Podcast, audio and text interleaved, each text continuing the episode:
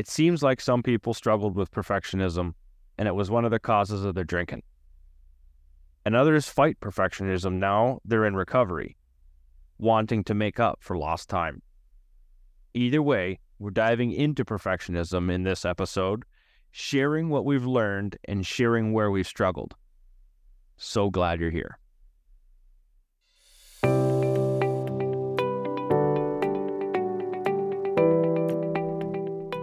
Welcome to Through the Glass Recovery Podcast, where we believe that connection is the opposite of addiction, vulnerability is the antidote to shame, and that recovery isn't just rewarding, but also a lot of fun. We're your hosts, Julie and Steve. Listen as we get together with friends to shed light on the hard things, talk about the other side of addiction, and how we create a life so full there's no space left for alcohol. I am so excited about this group that we have on tonight. We are meeting both Alex and Daph for the very first time. And then John is back for the third or fourth time with us. I'm going to have everybody do introductions first. John, do you want to go first? Sure. My name's John.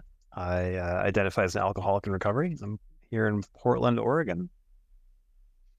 Awesome. How long have you been sober now? Uh, it is it is coming up on 17 months. Right on. Awesome. Really cool. And next we'll go with Daph.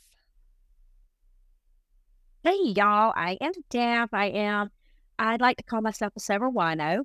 I have been sober since July the 29th, 2018. So tomorrow will be 55 months uh, which is a little over four and a half years, which is nothing short of a miracle. Awesome. And I just and so grateful that y'all asked us to come on tonight. And thank you for giving me a chance to participate in my recovery today.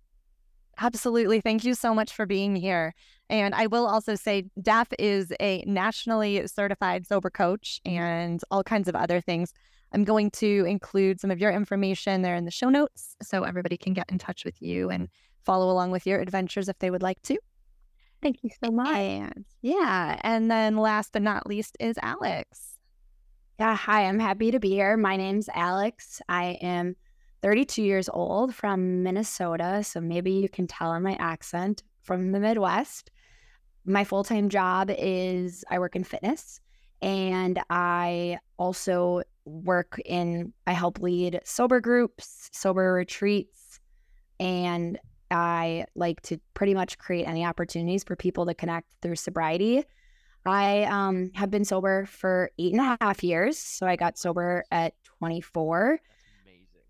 And yeah, I just, I love getting to be in spaces like this, connecting with other sober people to hear their stories, experiences, and journeys to what got them to where they are today. And I think conversations like this are important because it helps other people see a little bit of themselves and recognize no one story is the same, but sobriety brings us all together at the end.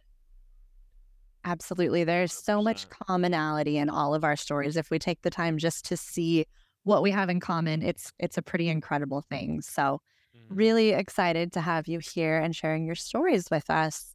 Yes, thank you. So, one of the topics that comes up a lot in conversations about recovery is perfectionism. It's wrapped up in so much of what we used to try to drink away self worth issues, people pleasing, lack of self care, just to name a few. So, tonight we're going to talk about perfectionism. What has that looked like for you in the past? What does it look like now? How has it played a part in your recovery? I can go. So it's actually funny. I got coffee today with my sponsee, and we were talking about perfectionism within recovery. And so I messaged her today and I was like, I forgot to tell you, I'm talking about perfectionism on a podcast tonight. And one of the things that her and I were talking about is how now within sobriety, there can be this like sense of feeling as though like we are talking about how, and I felt this initially in my sobriety too, and she's feeling this now, like where we drank, right? I drank, I blacked out, I did all of these things that really took me away from the person that I wanted to be, which is when I knew something had to change in my life. And we were had this discussion around then we move into sobriety and it's really this beautiful thing and it's like a new opportunity. And so we put this pressure on ourselves that we have to now be perfect because this is our second chance. And so when we do that, there's so much pressure of like, I have to people please. I have to get straight A's if I'm in school. I have to be the best significant other, all these things because this is our second chance. And when we put those pressures on ourselves, it really takes away like the joys of today. And so what I was talking about and what I felt like I actually learned, which was like I realized where I learned this was from in premarital counseling, was we can't live our lives like tit for tat. And so like just because I used to black out and I used to lie and I used to do these things that totally to me feels like I was a completely different person doesn't mean now I have to live a life of perfection. Because if I try to be perfect, it really takes me out of the present and it makes me like stuck in my thoughts. It weighs me down. It doesn't allow me to actually be the person that I'm trying to become every single day as I walk this sober life. And so I think that's something that I have really had the opportunity to think more about is just we can try to be perfect, but let's be honest, like nobody's perfect. So learning to give ourselves grace in this process of recovery and recognizing it's a journey, it's an evolution, like giving yourself this opportunity to embrace where you're at right now, trying to not think about like, well, I used to be this person that did X, Y, and Z when I drank. So now I have to be this totally different version. It's like, no, you don't have to be perfect. You are just turning over a new chapter into your life.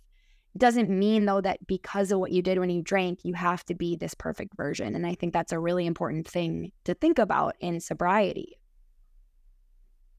That's interesting to me because I I did the same thing with perfectionism where I tried to use it to make up for but I did it all at the same time. So I would drink two bottles of wine at night, wake up hungover, mm-hmm. barely be, be able to function as a mom, and then try to be perfect all the way through the day and like beat myself up and and try to do that perfect mom thing to try to make up for who I was starting at five o'clock every night. And so it was this constant cycle of, you know, from five o'clock until I passed out, I'm this failure.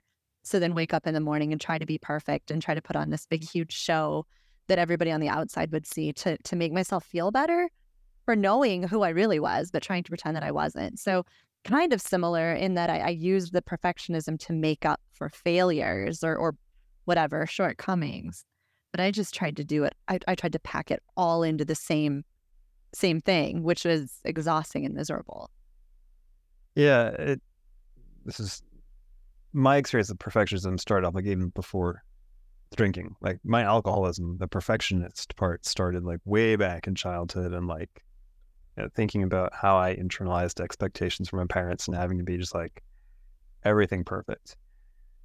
And I think part of the, the destructiveness of my own drinking was this idea of like, well, then just like forget it. Like burn everything down. Like if, not, if I can't be perfect, and I was clearly not, like I'll just be horrible. Like it, there's no point in being like good enough. You can just be terrible. And now it's like, what is we, we talk about like getting back to who we were when before we drank, and I'm like, that's not good either, right? Like I need yet something new. Mm-hmm. Um, and and that's hard and it's one of those things I find cropping up in unusual places. Like there's some places where I'm getting better about cutting myself some slack, but there's like weird little corners where it's like, why why can't you just let that go? Um and and and it's it's every day finding like what's the latest thing I'm bad at and, and learning to let that go. Um, so it's it's just sort of like ongoing challenge. There's so many corners to perfectionism I didn't really expect. See, I was like the opposite. I was I was like not I got to the point where not good enough was just fine. Like just screw trying to be perfect. I was never like straight A student. I was never that even like growing up. There's I would get to a point and that's about 75% where the last 25% got really freaking difficult. And then so I would give up or not try as hard because I could get by. I was the get by person, right? Just on whatever, just natural ability, call it whatever you want. And I got to the point where my self worth was so was so garbage it wasn't even worth trying. It wasn't even worth getting up to put an effort into anything because it wasn't good enough anyway. So why bother? For me in sobriety, it was just like, what was even good? Like just something like a success. I think to me was was I I still don't know what perfect is. I don't I did I don't have that like I'm not good enough drive to to push me to I need it to fit in this certain box that vision that vision just goes wherever. And and I I can just chase it until I I guess run out of energy. Does that even make sense? Like chase that vision and then if it's done it's done. Generally speaking it's not perfect at all. And one of the things that I'm learning is is like uh, that is okay but I have to learn to try and get closer to it but not achieve it. Does that make sense? Like Mm-hmm. because I need that for motivation.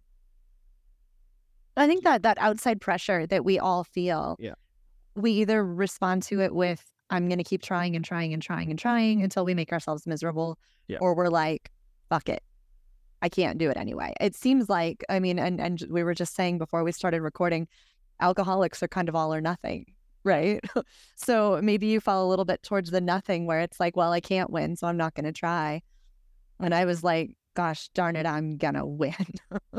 Which is uh, yeah, which is interesting though because I quit drinking and I've only quit drinking once. Right? right. only quit drinking this time. So I like I'm coming up on 2 years sober and there has been no giving up in this. There has been a 100% drive and passion in this sobriety. And I don't want to go back to where I was before. And it's it's something that I live and breathe and I don't even know what perfect sobriety is, but I love this whole journey, which is interesting because like this is the one thing is just no giving up at all. It's just been in. All in a hundred percent this entire way. It's the most effort I put into absolutely anything in, in my in my entire life is this. Hmm. And it's been the best thing I've ever done.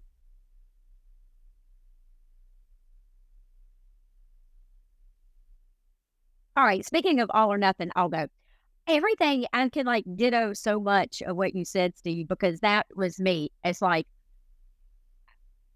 in school, like I just got by. Like high school, I was too high for school. Like I just floated by. And if I, if I, if you know, a sixty, I was happy with that because that was passing.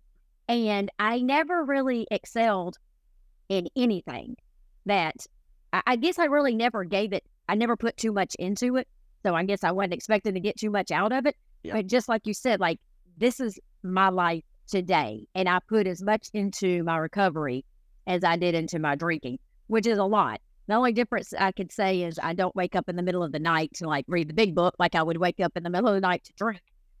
But it's perfectionism beforehand, before while I was drinking and all the years prior.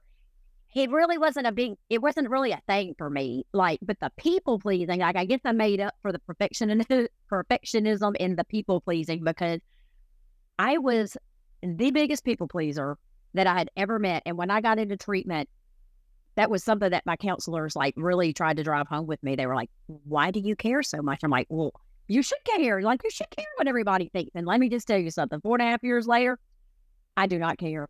And it took me a long time to to get to that point because I would, you know, God forbid, I, you know, you asked me to do something, I didn't want to do it. I would say yes, and then I would, you know, that was my excuse to drink because you pissed me off, and now, you know, I had to do it. You know, you don't have to do it, but I didn't want to offend anybody, and so for probably 10 years, the last decade of my drinking before I got sober, that is pretty much the way I lived. Like I would always go out of my way for everybody mm-hmm. and to do things that, you know, maybe it was a big deal, maybe it wasn't anything, but it was the point that I never felt like, I don't want you to get mad at me. So I'm never going to say no.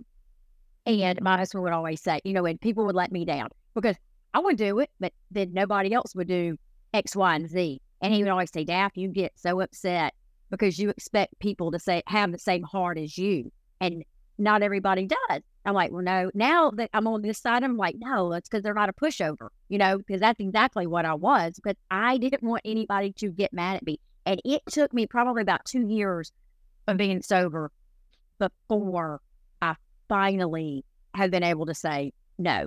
And I'm not going to explain why. I still kind of feel like I need to a little bit because if you tell me no, I want to know why. Yeah. But uh, and I think that's the reason that I always feel that I need to explain.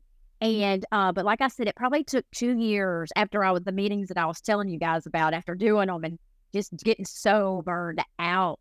But I never wanted to. I didn't want to stop because I didn't want to let anybody. Because meetings in this, you know, in recovery are a big deal. And God forbid that I was a reason that somebody didn't get a meeting in it. If I heard something happen to them, they relapsed because I did not. You know what I mean? And it's Mhm. like it took so long to. All right, you can delegate. Let's start letting other people help, and let's start filling in the gaps. And uh, but it was about two years into it, and I have a really good friend uh, that I met through Instagram, and I've we, my husband and I have flown out to see him in Phoenix, and he would he would help me with the meetings. Uh, he started helping me when he saw us getting overwhelmed. And long story short, I would always say, I would always. I'm trying to think how to word it. Like, you know, oh, I'm so stupid. I'm so dumb. I didn't. I, I can't. You know, I I'd always. I was always putting myself down, and he'd always say, Brad would always be like, Daphne, you got to stop that. And then you quit explaining and quit it, you know, and I'm, I, that was the best free therapy I've ever gotten. But it's so true. And it took a long time. But now, today, I'm okay with that. Like, I can say no, although I am kind of stressing out about going back home and having to split our time up between the in laws and my mother. I'm like, oh God, you know, now I'm starting to agonize over that. And I'm like, put that on my husband because, you know what, nothing today's worth me drinking over. But um, but that was my whole thing was more of the people pleasing. But as far as being a perfectionist today, it's all or nothing. And just like Julie had mentioned, you know, I got sober. And just like Steve, we got to do it all. You know, COVID hit. And I'm like, oh my God, I got to do these meetings. So I started the meetings and then I wanted to learn, like, what else can I learn? You know, I've been to treatment for 90 days. I got pretty, I learned a lot, but there's so much more that I have got to know. So that's when I enrolled in online Zoom classes or interactive, whatever.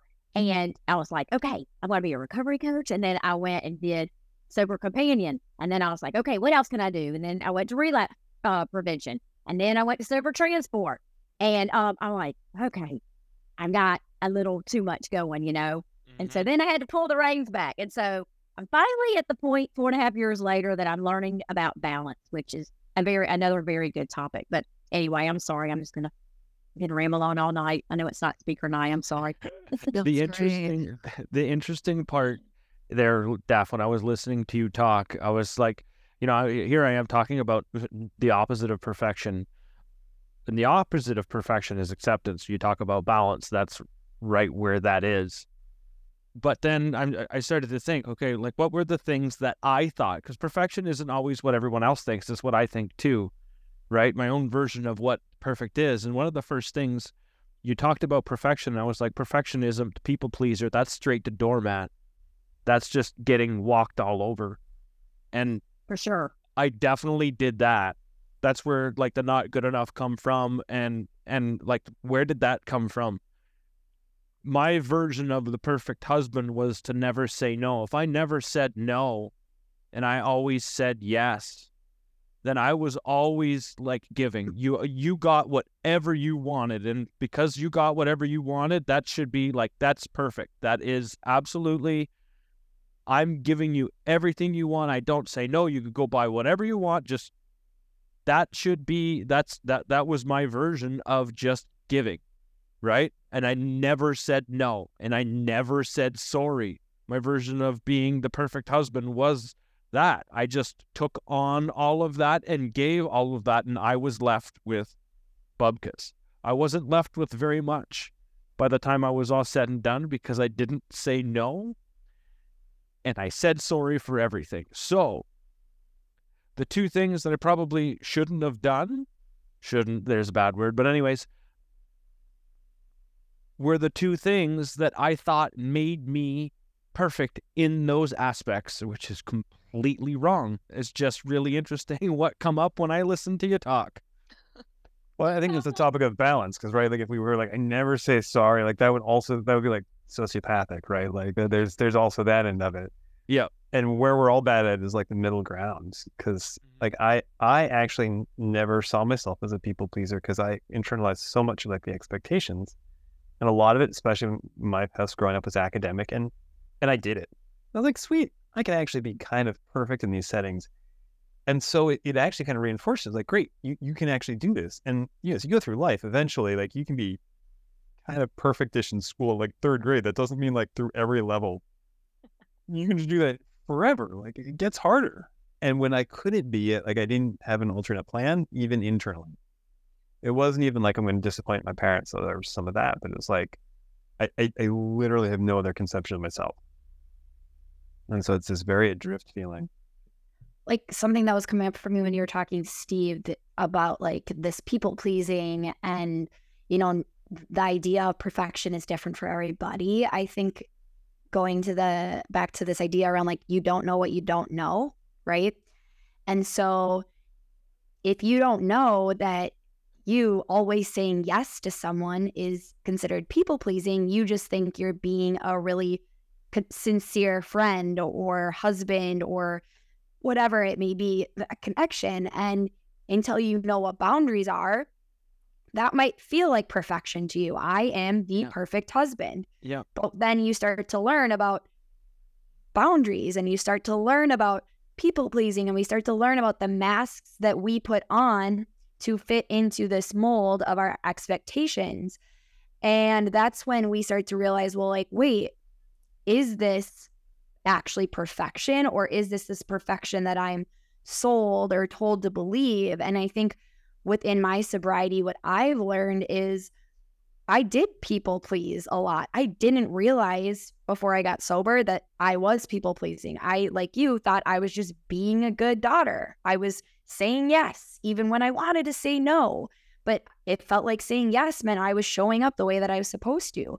And getting sober has pushed me and challenged me in ways to do the work to set boundaries and to say no, to protect my time, to go on a healing journey of discovering like who I am and who I want to be in this life versus who others want me to be.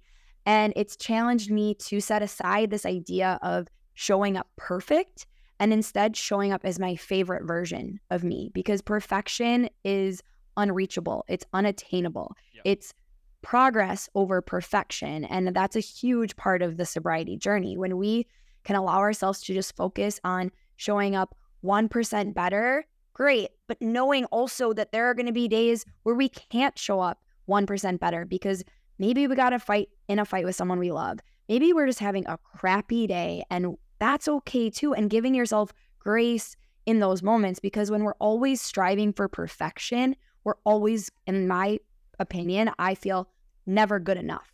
Like I'm never going to get there. And so I have to remind myself, like, I'm working to be my favorite version of me. And that's going to evolve. That's going to look different. And it's also going to look different than maybe somebody else's expectations of me or society's expectations of me. But for me, it's like, this is how I choose to show up. This is what feels best for me. And it's continuing down this path and allowing myself to have grace in that journey something that comes up when I hear you talk about expectations that I had to figure out fairly early on.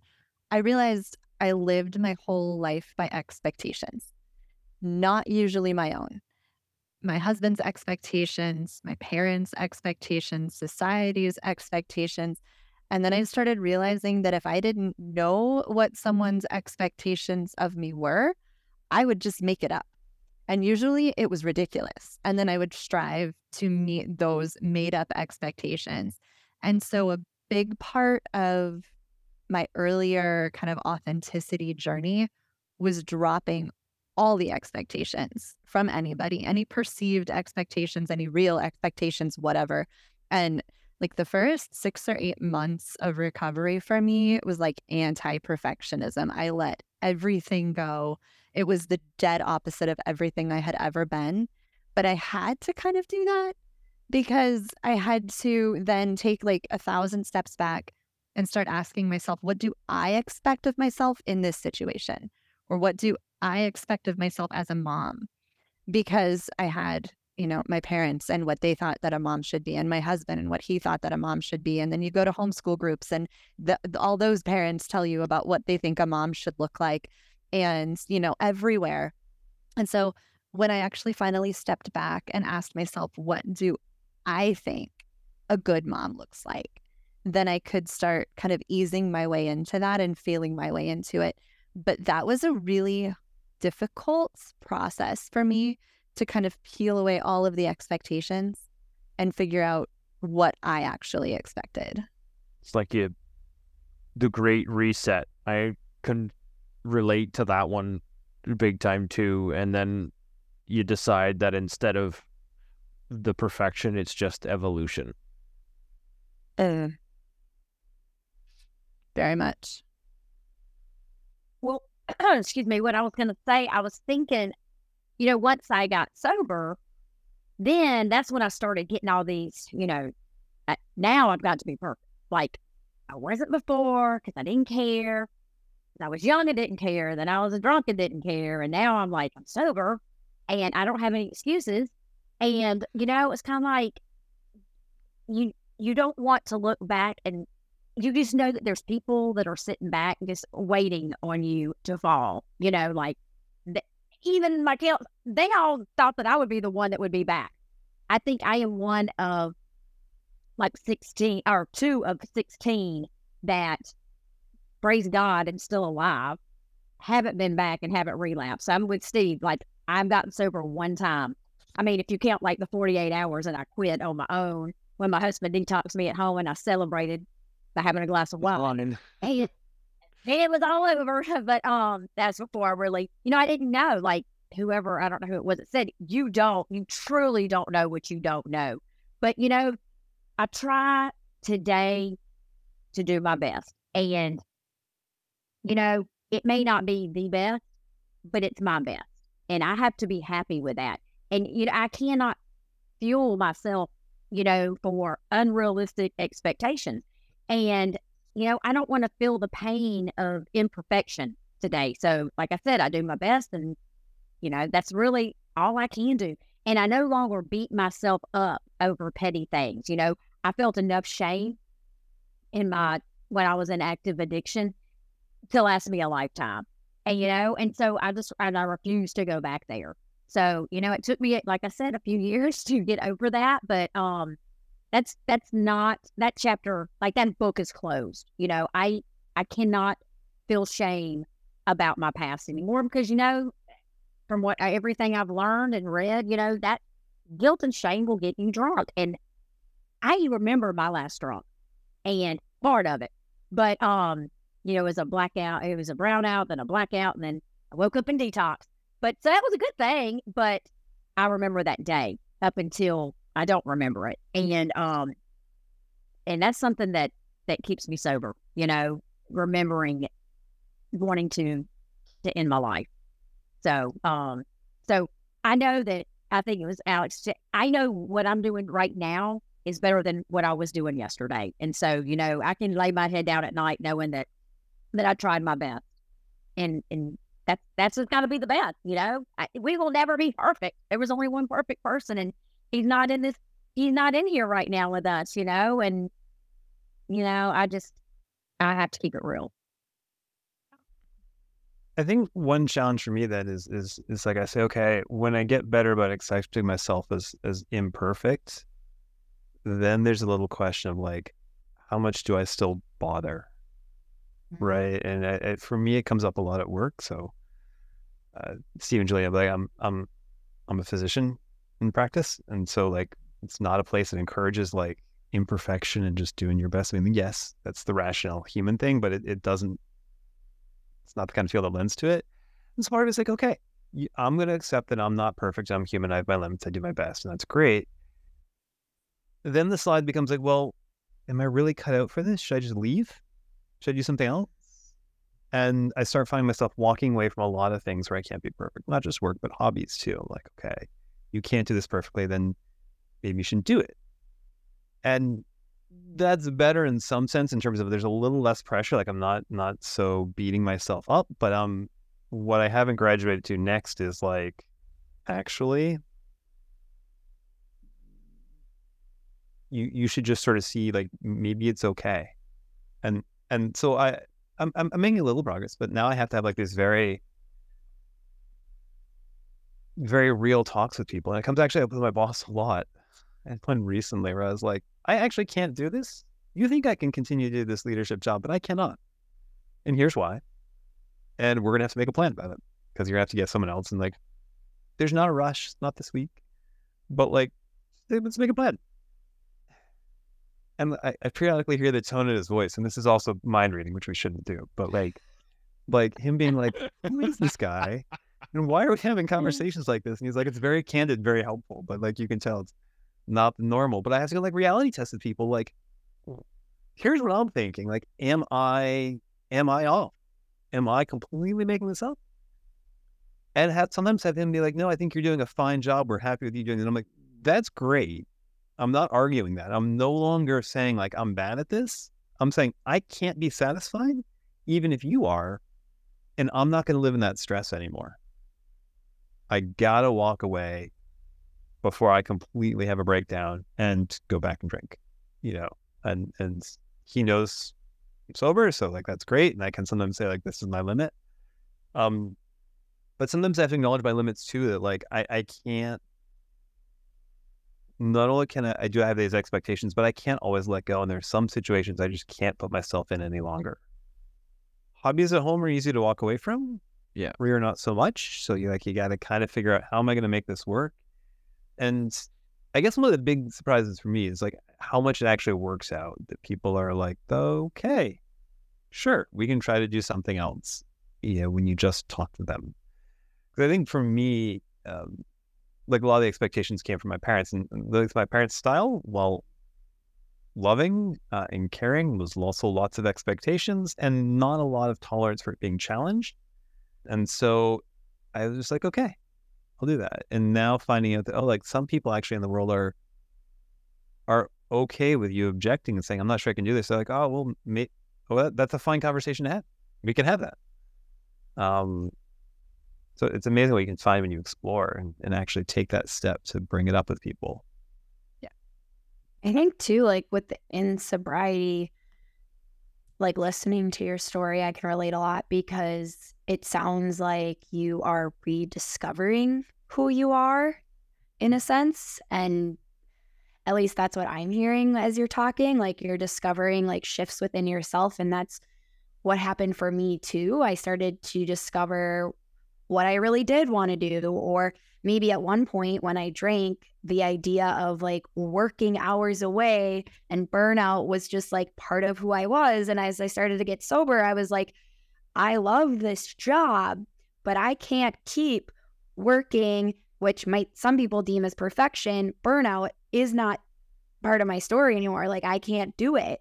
I love this career, but something has to change because I myself am changing. And I feel like I'm constantly changing and learning new things about myself. And Julie, when you were talking, like I'm a firm, firm believer, like we should not should our life away. Like if we should our life away and we're living for the shoulds of others, you are going to get to the end of your life and be like, what did I do with this like one precious life that I have to live? And it's really hard to recognize how you are shoulding and how you're showing up for the expectations of others. You have to get still like for me it was literally like journaling going to yoga like trying on different things that reconnected me with myself and allowed me to like quiet the outside world and like figure out what do i want to do I mean, a common thing that I experience right now is I'm 32.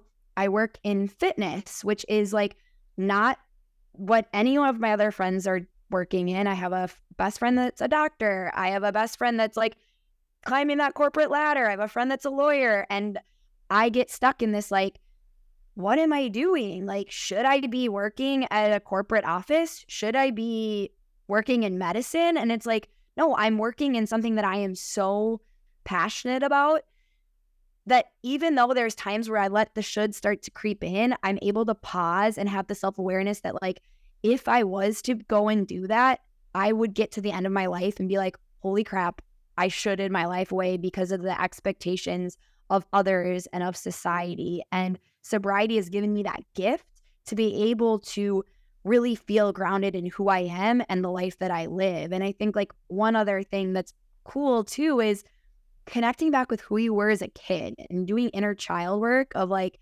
what did you like to do before the world told you who you were supposed to be? Like, who were you before your parents told you that you should go and climb a corporate ladder, that you should live in the suburbs, or that you should never move? You know what I mean? Like, we get really stuck in this parallel of like, this is this is how I'm supposed to do it, and it's like coming back to who you were as a little kid. And like for me, I love to have a picture. I'll see if I, I have it right here of myself as a kid at my desk. And I'm like, how would you talk to her? And like, if you are in your sobriety journey or listening to this, like, go get a photo of yourself as a kid. How would you talk to him, her, they, them? Like, however you identify, like, what would you say? Like, if that little girl was telling you her dream was to work in fitness and you didn't do that because of the shoulds of other people, like, no, you wouldn't. You would do whatever that little kid came up to talk to you. Or if you have a little kid in your life, I feel like for me, ever since becoming a mom, my whole sobriety shifted in like a whole new way where it was really expansive of like, wow, I get to like be this person for her to look up to and for my son to look up to. And I want to like show them what is possible and that I lived the life that was like true to me versus a life that was true to my mom or my dad or my grandma or whoever. I'll point out too that, that Go ahead. my parenting has changed in sobriety enormously as well. And whichever order you do it in, parenting or sobriety first, um, it, it's a huge shift. But I also really like the idea of like shopping around for what works because I think even in sobriety, like what people recommend and you know what I've had recommended to me in meetings, podcasts of various kinds, like you got to find what works for you and and I, that's something that I never remember growing up, but I, I do try to bring up in, in my parenting now. Like, tell us what works, you know, because it, it as much as a lot of the shoulds come up in things like work, marriage, parenting, they come up in sobriety too, in recovery, and, mm-hmm. and it's very easy to especially internalize, at least for me, internalize this message of like, oh, I have to do it this one way when there's a lot of ways. Um, and whatever I do still has to be authentic to me, has to be what's right for me. Yeah. I like Alex, you explain, it's like, I, I call it the box, the box that like life is supposed to be lived in. The one that's the, that's the one of expectations. That's the perfection of this is, this is so the societal parental box that you know you're to live this good life if, if if you do these things well i can do those things authentic to myself but i was like i was doing them authentic to other people and that's where the whole like breakdown is you can't even be close to your own version of perfection if you're trying to live up to someone else's so, I mean, I'm going to end up wrapping this up here. Um, like we talked about perfection and sobriety. We, you know, perfectionism straight to doormat, people pleasing. Uh, we talked about a lot of things. Perfection is external and internal. And perfection is an expectation that's really never attained. I want to thank you, Alex. Thank you, John. And thank you, Daph, for spending time with us tonight and joining the conversation. Really appreciate you. You guys were great. Thank, Thank you for having us. Thank you. you. Thank you for inviting me. And we also want to thank our listeners and remind you to like, follow, subscribe if you've enjoyed our conversation. We'll be back next week talking about owning our responsibility in our actions and in our recovery. See you then.